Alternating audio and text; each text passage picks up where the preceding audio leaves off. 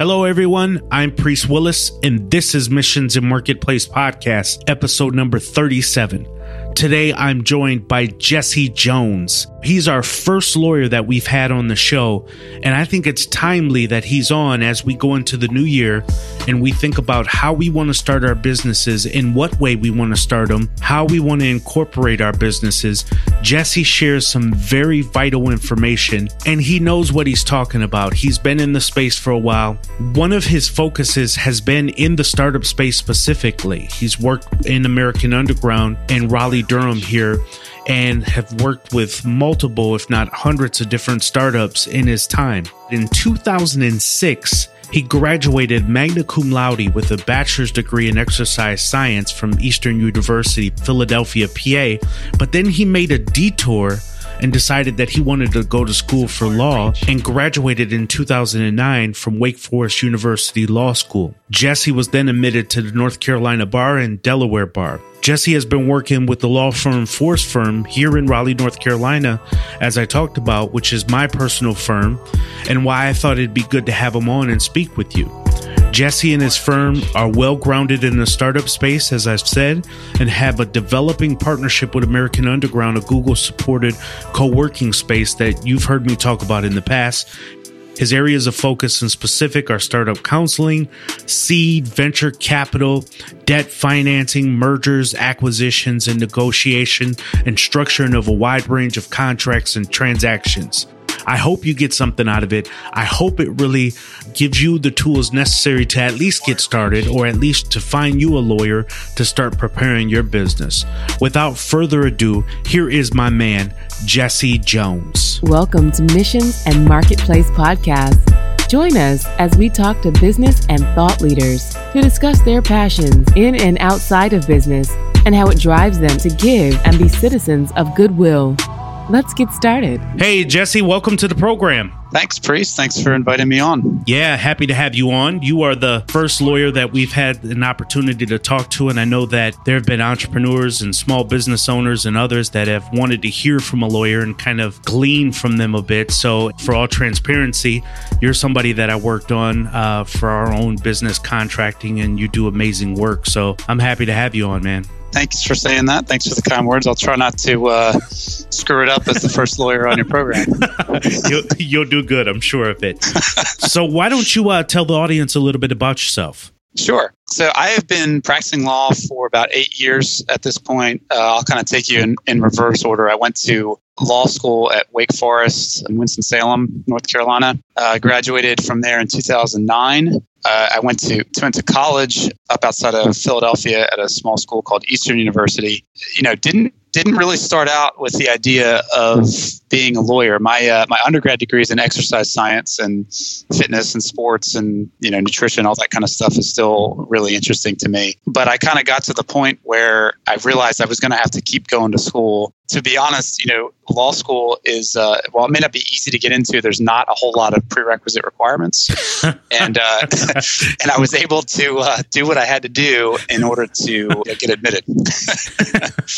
That's cool. So at some point, you might be a sports lawyer then, right? Because you. Oh, yeah. Who knows? Every kid that likes sports, but, you know, isn't going to be a professional athlete probably thinks about being an agent. And I certainly did. But I don't know. That hasn't happened yet. So, you know, sharing with the audience, you know, I've worked with you on contracts for Affiliate Mission, and you've been extremely helpful, extremely knowledgeable.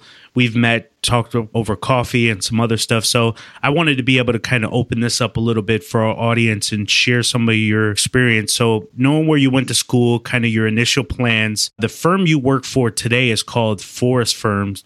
Tell us how long you've been there and tell us what your main role is there as a lawyer. So I have been with Forrest Firm for just about a year and a half at this point.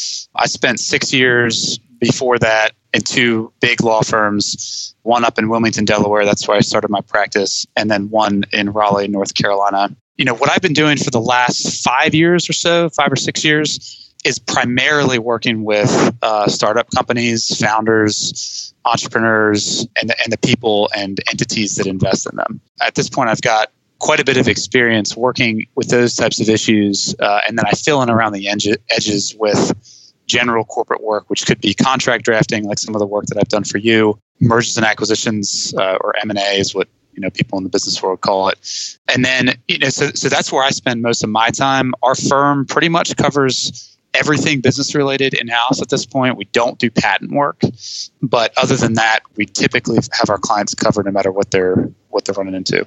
I think what's really cool and unique about you as a lawyer and just kind of getting your first initial exposure in the business world is you literally have businesses all around you because you kind of planted yourself right in the middle of a kind of a co-meeting space, Google entrepreneurial-based or backed business called American Underground in Raleigh-Durham here. Talk about that experience of having so much exposure with startups there and just kind of your role and what your firm does and what you do directly with American Underground. American Underground partnership has been great. We kicked that off in January of 2016 this year, so we've been at it for just about a whole year now.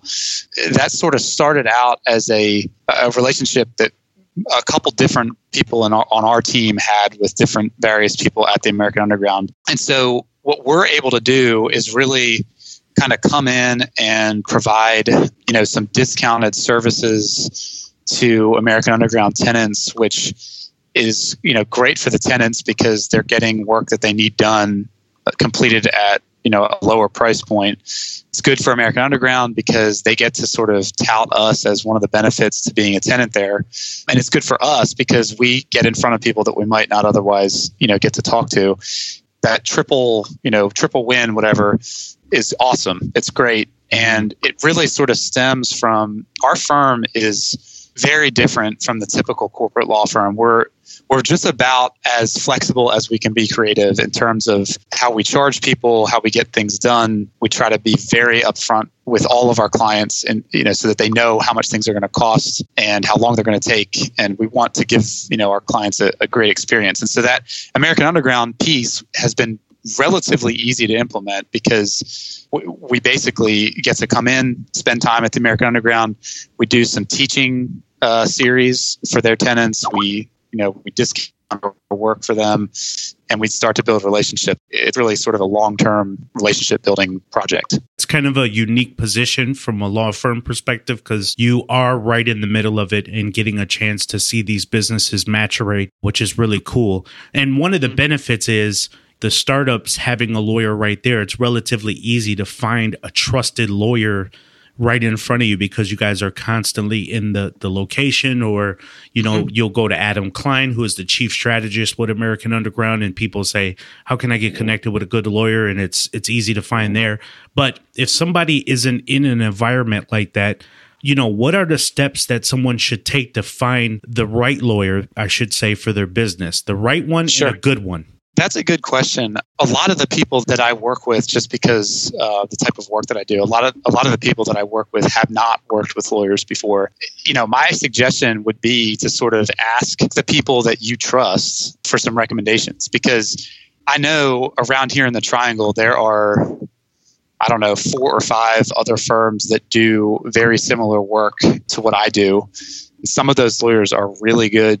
The Triangle, anyway, is a pretty easy place, as far as, maybe it's because I'm in it, but it seems as though it's a pretty easy place to get some recommendations of some good lawyers. Sure. Just but because of the startup environment and so many businesses being creative, lawyers have found their way down here. That's right. Yeah. But finding a good and the right one is the key for sure. It is. And there's no substitute for excellent work. I mean, the work product has got to be spot on because otherwise, you're leaving yourself exposed and you're always kind of wondering if you're okay, and that's not good. So, the work product is obviously very important. I think that the personality of anybody, not just a lawyer, but if it's an accountant or any other service provider, anybody you're working with, is important because you want to enjoy as much as you can everything that you do. And if you're going to be talking to this person, it should be somebody that you can spend some time with. And then the other part of it, I think, is, and this is something that we really harp on with the Forrest Firm,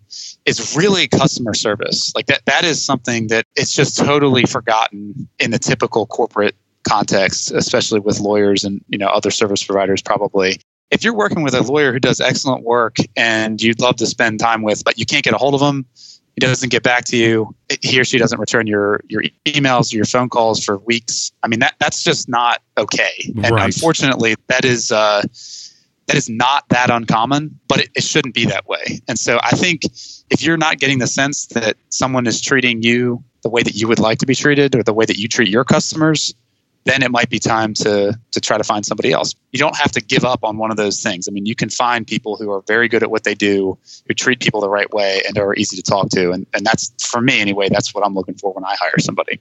I have to say that you and I met towards downtown Raleigh here for coffee, and I didn't feel like you punched a clock on me, right? There was kind of an intimacy within the conversation that you really were interested in my business, and I kind of was pouring out what I'm doing and, you know, what's going on from there. And we kind of synced up to work on some contractual stuff. So, you know, I must say your customer service is top notch. And I think for any lawyer, this isn't the right terminology for lawyering, but the bedside manner is key, right? I mean, somebody you can talk to, somebody that doesn't feel like they're in a rush to get over yours, because, you know, people are intimate about their business. They have questions, they have issues. And I think this kind of leads to, you know, how we as people that are looking for lawyers and finding the right lawyers, how we're effectively using our lawyer, right? We're just not calling them up for every scenario. And, what are some key things that we probably could do as startup businesses, founders, you know, people along those lines, that when we do find a good lawyer, that we're making sure we're making the best use of our time and having the best conversations possible? That's a good question, because again, like I said before, I do work with a lot of people that don't have any experience working with lawyers. One of the things that can anger anyone, I guess, is getting a bill that they're not expecting to get. Right. And so, like, number one really is you need to understand how your lawyer charges you. And if you don't know, you need to ask them, because they should know. If they don't even know, then you've got a real problem. Should I be able to ask my lawyer, tell me your hourly wage up front, or how do I even start that initial conversation to understand the cost in the beginning? Yes, that is a completely fair question. I mean, just like you would ask somebody who cuts your grass, what do you charge to cut a lawn this size? You should definitely be asking a lawyer, what's your hourly rate? Right. You know, that information should be in the engagement letter, but really before you even get to that point, you know, people ask me that all the time, and I think that's more than fair. But even really beyond that, you know, how flexible can your lawyer be? Explain the engagement letter real quick, Jesse, for those that don't know what that means. As part of the Bar Association, lawyers have certain requirements, and one of those is that they have to have a document that basically outlines the relationship between the lawyer and the client. And that's very important, especially when you're talking about corporate lawyers and like business dealings, because 99 times out of 100, my client is the company that you founded, not you. Mm-hmm.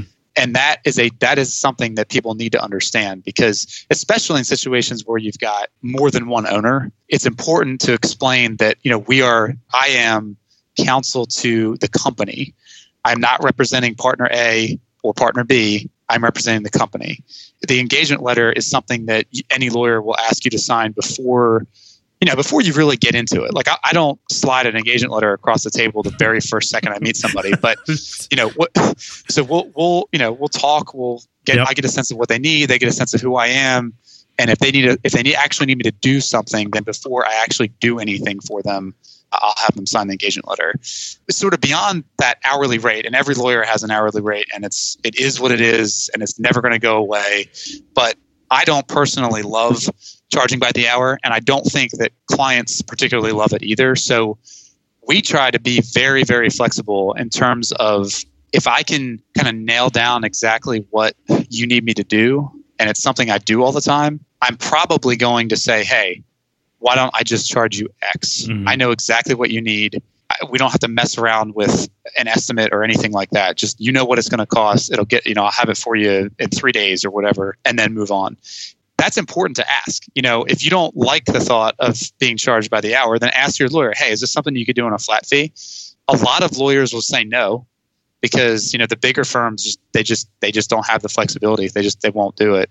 It is the way it is. But a lot of other lawyers will. I think the ones that sort of think beyond just the technical legal work tend to find better ways to do things. And like I said, the hourly rate's never going to go away, but you should understand how you're getting charged. A couple other quick points on how to use your lawyer. Yep. Once you understand how you're getting charged, you should pay it on time. Pay the bill on time. And if you can't pay the bill on time, you should call your lawyer or service provider or whoever you're really talking about. This kind of applies to more than just your lawyer. But if you can't pay it on time in full, let them know. You know, a lot of times, especially in my practice, I set up payment plans for people because I know what I'm doing is too expensive for them right now. Mm-hmm. I want to work with them anyway, but we'll figure out a way for them to pay it off over time or figure out some other arrangement. But you got to communicate about it. There are a couple other things. Give your lawyer adequate time for thought. So don't call 10 minutes before you're supposed to sign an agreement with somebody and say, hey, I just sent you this. Can you look at it and let me know if it's okay? I'm a person just like anybody else, and I can't necessarily drop what I'm doing right this second. And even if I could, if I don't have adequate time to really think about it, I'm probably going to miss something. So putting people in awkward situations, it's not good for anybody. You know, your bill might be lower, but the service you're getting and the quality of the work is probably going to suffer because there just wasn't adequate time. And then the last one is, depending on how much time you have, you know, it depends on what you're hiring your lawyer for, right? I mean, some people hire them because they just don't have time to deal with the issue and they want somebody else to handle it. Some people do have time, but they don't appropriately give scope to the question. Mm. Or if you're one of those people that has some time to sort of put some thought into what you actually need, if you can narrow down the question to exactly what you need to know from the lawyer, that will undoubtedly result in, you know, a lower bill and less time to complete and, you know, a better experience. So that's basically it. I could probably go on about how to use lawyers effectively forever, but move on from that. Yeah, that's really good. And I think as entrepreneurs, we need to be organized. So even for those ones that feel like they don't have the finances up front to get a lawyer and they want to set up their own LLC or whatever it is that you're setting up, make sure that you have your documentation and your other pieces in order. That way, as Jesse said, you can explain your business articulately.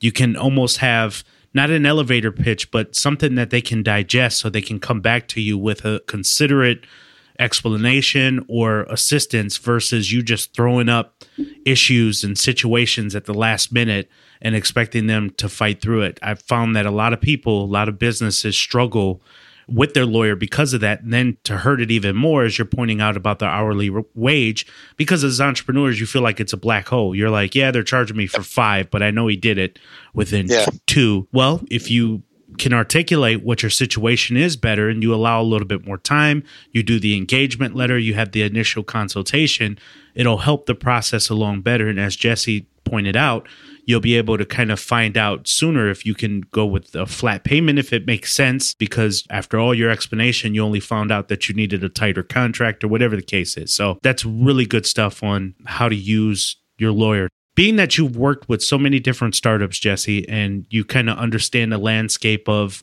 what has hurt some and using your experience of people coming to you late, what have been those challenges or missteps that you've seen other businesses take, whether it's, you know, first setting up their business or what have they done within their business and then ultimately come to you?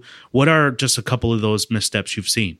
There's a lot probably that I could talk about, but there's one thing in particular that is always a disaster. And unfortunately, it is more common than I would have thought it would be, but it is what it is. Mm. I have seen many, many people who have a business partner. And it could be a spouse, it could be a family member, it could be a friend, it could be somebody they've done work with before. I have seen them set up the company and just, it's easy, and just say, you know what, we're 50-50. Mm. We're 50-50 owners. You know, that does bring some challenges when you say you're going to be 50-50. But I understand, like, there are definitely times where that is what it should be. But the trick is, if you are 50-50 owners, you have got to set up some type of rule for how to break a tie. And I have seen that. I'm dealing with more than one of those issues right now where business was going great for a year, 5 years, 10 years, whatever. But at some point, you come to a point of contention and there is nothing available to hang your hat on. Mm. It's 50-50. We're 50-50. You can't break the tie. Nobody has a majority. Nobody has control. There's no preset rule for what to do if we just disagree on what we should do. And that is just a disaster. I mean, you're waiting for somebody to get sued and the company to basically suffer because the leadership doesn't have a way out. So you think even when you're setting up a business, you still should have something written somewhere that here's the hierarchy within our business. So yes, we have kind of a partnership or a LLP, I guess you would call it. Here's how that partnership is set up or how it's paid out. And you would break it out by percentages maybe?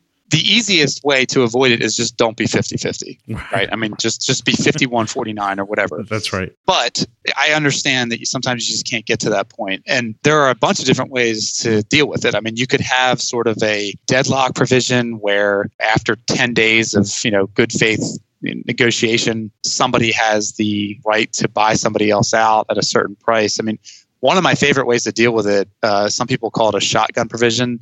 For me, I have 4 kids, and whenever they're fighting over something, usually to eat, I'll hand my, oldest son a knife and I say, you cut it in half, she picks which side. That's the concept of this shotgun provision where you've got anybody can sort of start the process. But basically, if you and I were partners 50-50, I could say, all right, you know what? $1 million.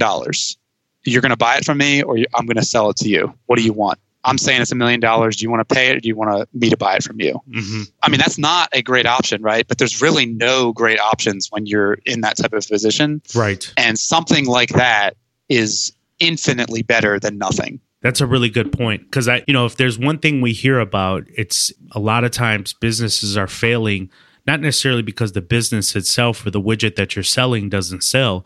It's because there's some internal implosion between the partners or friends or family starting businesses together, and it gets really nasty. So I think you bring up a good point that maybe you have some of those tough conversations at the beginning, so you're not having them at the end when it can get really ugly. It doesn't get easier. It's the easiest time to figure all that stuff out is right now. I was going to ask, 2 of the most important legal steps someone should take when they're starting a business. I'm going to go with that as one of them, certainly. Kind of having tough conversations at the beginning if you're setting up with partners. But what would you say is another that, if I'm setting up and I'm starting a new business, what is one of the most important legal steps I need to take? There's a lot of talk and there's a lot of strategy that can go behind selecting which type of entity to use, whether it's going to be a corporation or a limited liability company or whatever. Mm-hmm.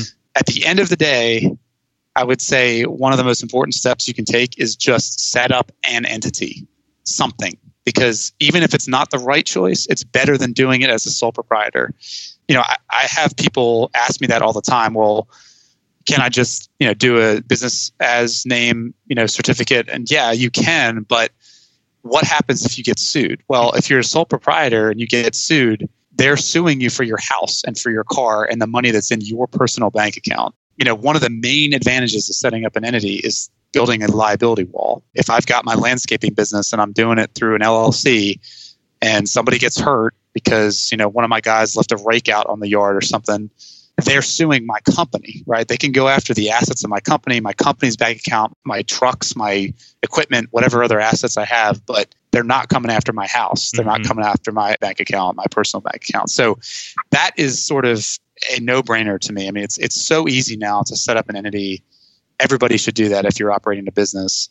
And then very closely linked to that is once you've got that entity set up, you need to have a separate bank account. You've got to separate the company's funds from your personal funds. That is probably the biggest way that that people get screwed up, even when they do have an entity. If they commingle everything together, then the court in a suit is more likely to look at it all and say, you know what? You're a sole proprietor almost. Exactly. Right. So this seems like a common sense question, but what's common to one person isn't common to everyone. And, I'm guilty of this because my question is, first of all, why can't you afford to kind of cut corners on, privacy policy terms and conditions? So I wrote a contract initially by myself using terminology that I kind of read out online that I thought would pertain to my business, but I realized how much I missed within that contract and it sort of came back to bit me in particular ways. So having specific terms and conditions and privacy policies are important, But maybe kind of tell us, Jesse, as business owners, why really should we have a lawyer take a peek at some of this stuff versus us just going on our own? You know, a lot of people get annoyed with lawyers for using what they call legalese. Mm-hmm. And I personally try not to use that unless it's absolutely necessary. But what I've learned from doing this for the last 8 years or so is that sometimes it actually is necessary, because the language is very, very precise. And if you're trying to describe something in a way that is not going to be ambiguous, you have to be precise. You know, there's a couple different questions in what you just asked. I mean, the privacy part, if you've got an online business and you're collecting people's names and email addresses and credit card information and any other kind of personal, whatever, physical address, phone number, all that kind of stuff, you have got to let them know what you're doing with that.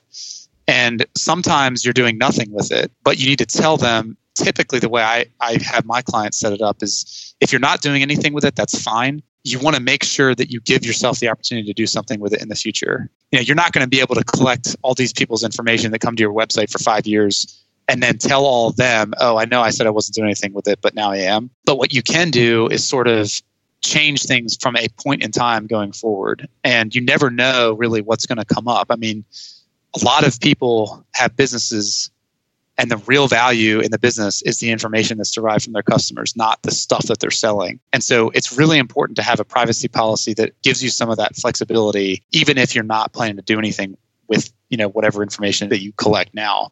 The other thing is, depending on what type of industry you're in, you know, certain types of information, it's regulated. There's rules about what you can and cannot do with certain info. And so you have to make sure that you're complying with that kind of stuff.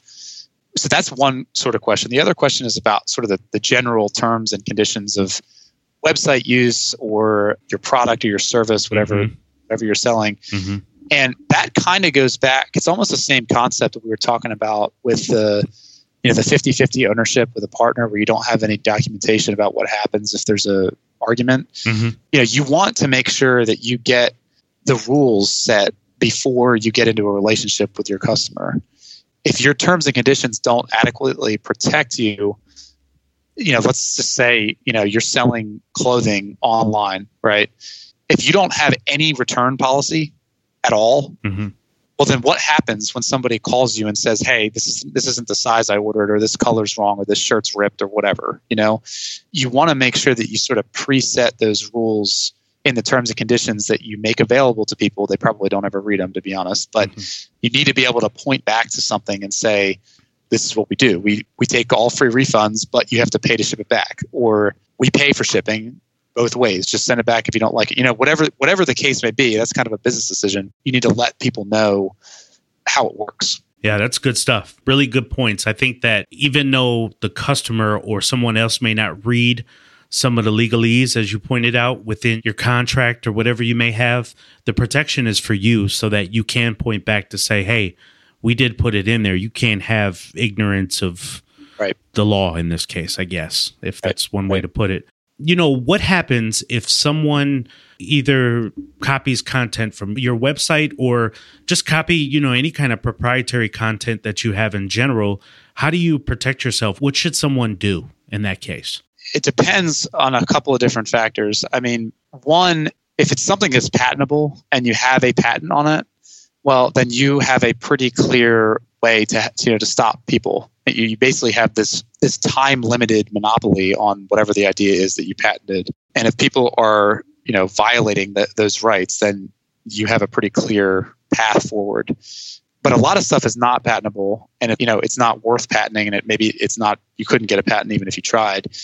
That kind of stuff, to be completely honest, for me, it's typically a practical cost-benefit kind of analysis. You know, yes, this person obviously copied something from my website. Is it harming me?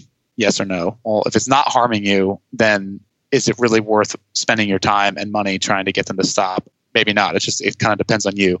If it is harming you, then, well, how is it harming you?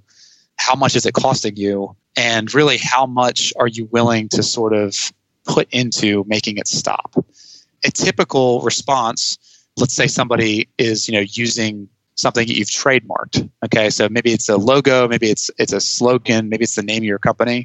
and somebody is out there using your mark to sell their products, which are similar to what you sell. Typically, the first response, which is relatively cheap and probably worth it, is to send them what's called a cease and desist letter. And that could be used if it's, you know, if they've literally just wholesale copied something you wrote and stuck it on their own website, or if it's more of this, like, you know, they're sort of using the marks that you use to identify your own products and services. But that's typically relatively cheap to have a lawyer kind of draw up a letter for you. It's probably something you could do once and keep on file and just use again and again as you need to. But, you know, the question is, well, what do you do if they just ignore it? And then I think you kind of jump back into that cost benefit analysis on, is it worth you paying to fight it, basically? Exactly. Right.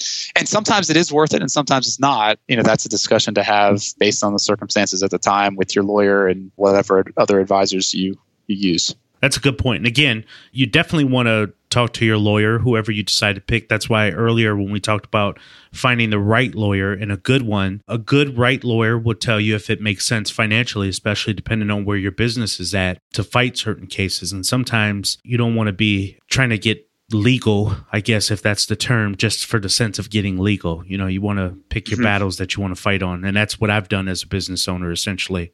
As we're wrapping up here, Jesse, you know, I know we've talked about this in the past. This isn't an area necessarily that you're wholeheartedly in, but because of your exposure with startups and their initial beginnings and understanding some background to public domain and licensing a bit, can we just touch really very superficially on, or a crash course, if you will, on fair use or public domain content licenses, just your understanding of it? Can you give us kind of a brief summary of what that means to me as a small business owner?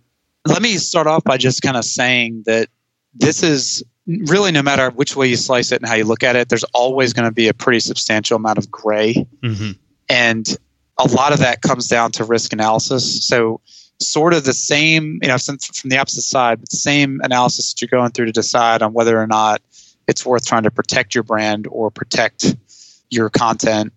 That's the same analysis you need to sort of go through if you're trying to decide how much of somebody else's content to use. I mean, there's obvious things like you can't be, you know, photocopying copies of Harry Potter and selling them on the corner. Obviously, that's going to get you in trouble. But then there's sort of the opposite end of the spectrum where, as long as you're not doing it for monetary gain, typically you are permitted to use things like songs, excerpts from books or other writings, stuff like that. You know, the example would be, you know, you're in school, you're in 11th grade English, and your teacher is, you know, using some excerpt from Harry Potter to teach you about character development. That's going to be okay, generally. The problem is that nobody's doing either of those things. No legitimate business person is just copying wholesale stuff and selling it on the corner. And no legitimate business person is just giving everything away or trying to teach people without, you know, receiving some kind of payment for it. Right. Where you end up with is a lot of gray. I mean, the safest thing to do is either don't use anybody else's stuff or get explicit permission to use exactly what you're using for the purpose you're using it. So that, you know, starts to narrow down the spectrum a little bit, and then, but you still are going to end up with this kind of, do I really want to ask? Because if they say no, then I really can't. But if I just do it, you know, it's sort of the, do I ask for permission or forgiveness type thing. That is, again, a very fact specific that you would need to go through with your, you know, your business advisors and your legal advisors at the time. One area that I run into this issue or a similar issue a lot is in venture financing deals, you know, specifically with tech companies that have proprietary software. Typically, the investor wants to know that the software is not based on a particular type of open source license, which is called a hereditary license. There are other names for it, but there's multiple types of open source licenses, but there's two broad categories. One, the license says this is an open source software product, feel free to use it and change it and do whatever you want with it. The other one says this is an open source license product, feel free to do with it, change it, use it however you want to. And if you use it in your product is also subject to this same license. And that second one, that hereditary license, is what investors really don't like, because I don't think we really know whether or not that's actually enforceable, but it sure doesn't look good. And if, you know, an investor's putting in millions of dollars to invest in your software, they don't even want to have the potential. Exactly. They don't want the possibility that what they just invested in is actually forced to be just given to everybody for free. Right. That's sort of my exposure to that part of this discussion. There's a lot of other stuff out there to talk about for sure. There is, and there's a lot of ways you can go with it. So for people that are on one aspect creating, you know, that's one side that Jesse focuses on. If you're looking at it from content perspective on YouTube, the safest way is to always look at what does YouTube say in their terms and conditions. Granted, you may not want to read it, as Jesse and I both pointed out, and you and I both know as the listener that sometimes we just click the I agree button. But if you're going to delve into stuff like that, make sure that one, you either have a good lawyer on your side, or two, that you're reading the terms and conditions on whatever platform you're on, because we're not able to answer every question here. But I think what this does do, Jesse, is kind of get people jump-started and understanding that, look, sometimes you feel like lawyers can be somewhat of a cost drain, and that's no offense to Jesse or anything else. I'm telling you, it's helpful. It helped me out with my contract. You can only go so far if you want to grow your business and if you want to do it the right way. And I think what this was meant to do was to get you engaged properly with a lawyer and to understand what you should be looking for. So Jesse, you've been extremely helpful here. If people just want to connect with you, whether it's on Twitter or wherever it may be, how can people reach out, connect to you, share whatever you like? So I'm on Twitter at jjonesjd. You know, you can also reach me via email, Jesse, Jesse at forestfirm.com, or you can check out our website at forestfirm.com. Jesse, you've been amazing, man. I really appreciate your time again. You've been helpful. Thank you so much. Yeah, thank you very much. I look forward to doing this again. Sounds good. Thank you for listening to Missions and Marketplace. If you have a brand or business that you want to take online, or you're already online and looking for more exposure, visit us at affiliatemission.com, the premier affiliate marketing and management agency. Also, feel free to get social with us and check our Facebook, LinkedIn, and Twitter pages, and share with us your story on how you're leaving a mark in the world. I'm the best ever. My style is impetuous. My defense is impregnable, and I'm just ferocious.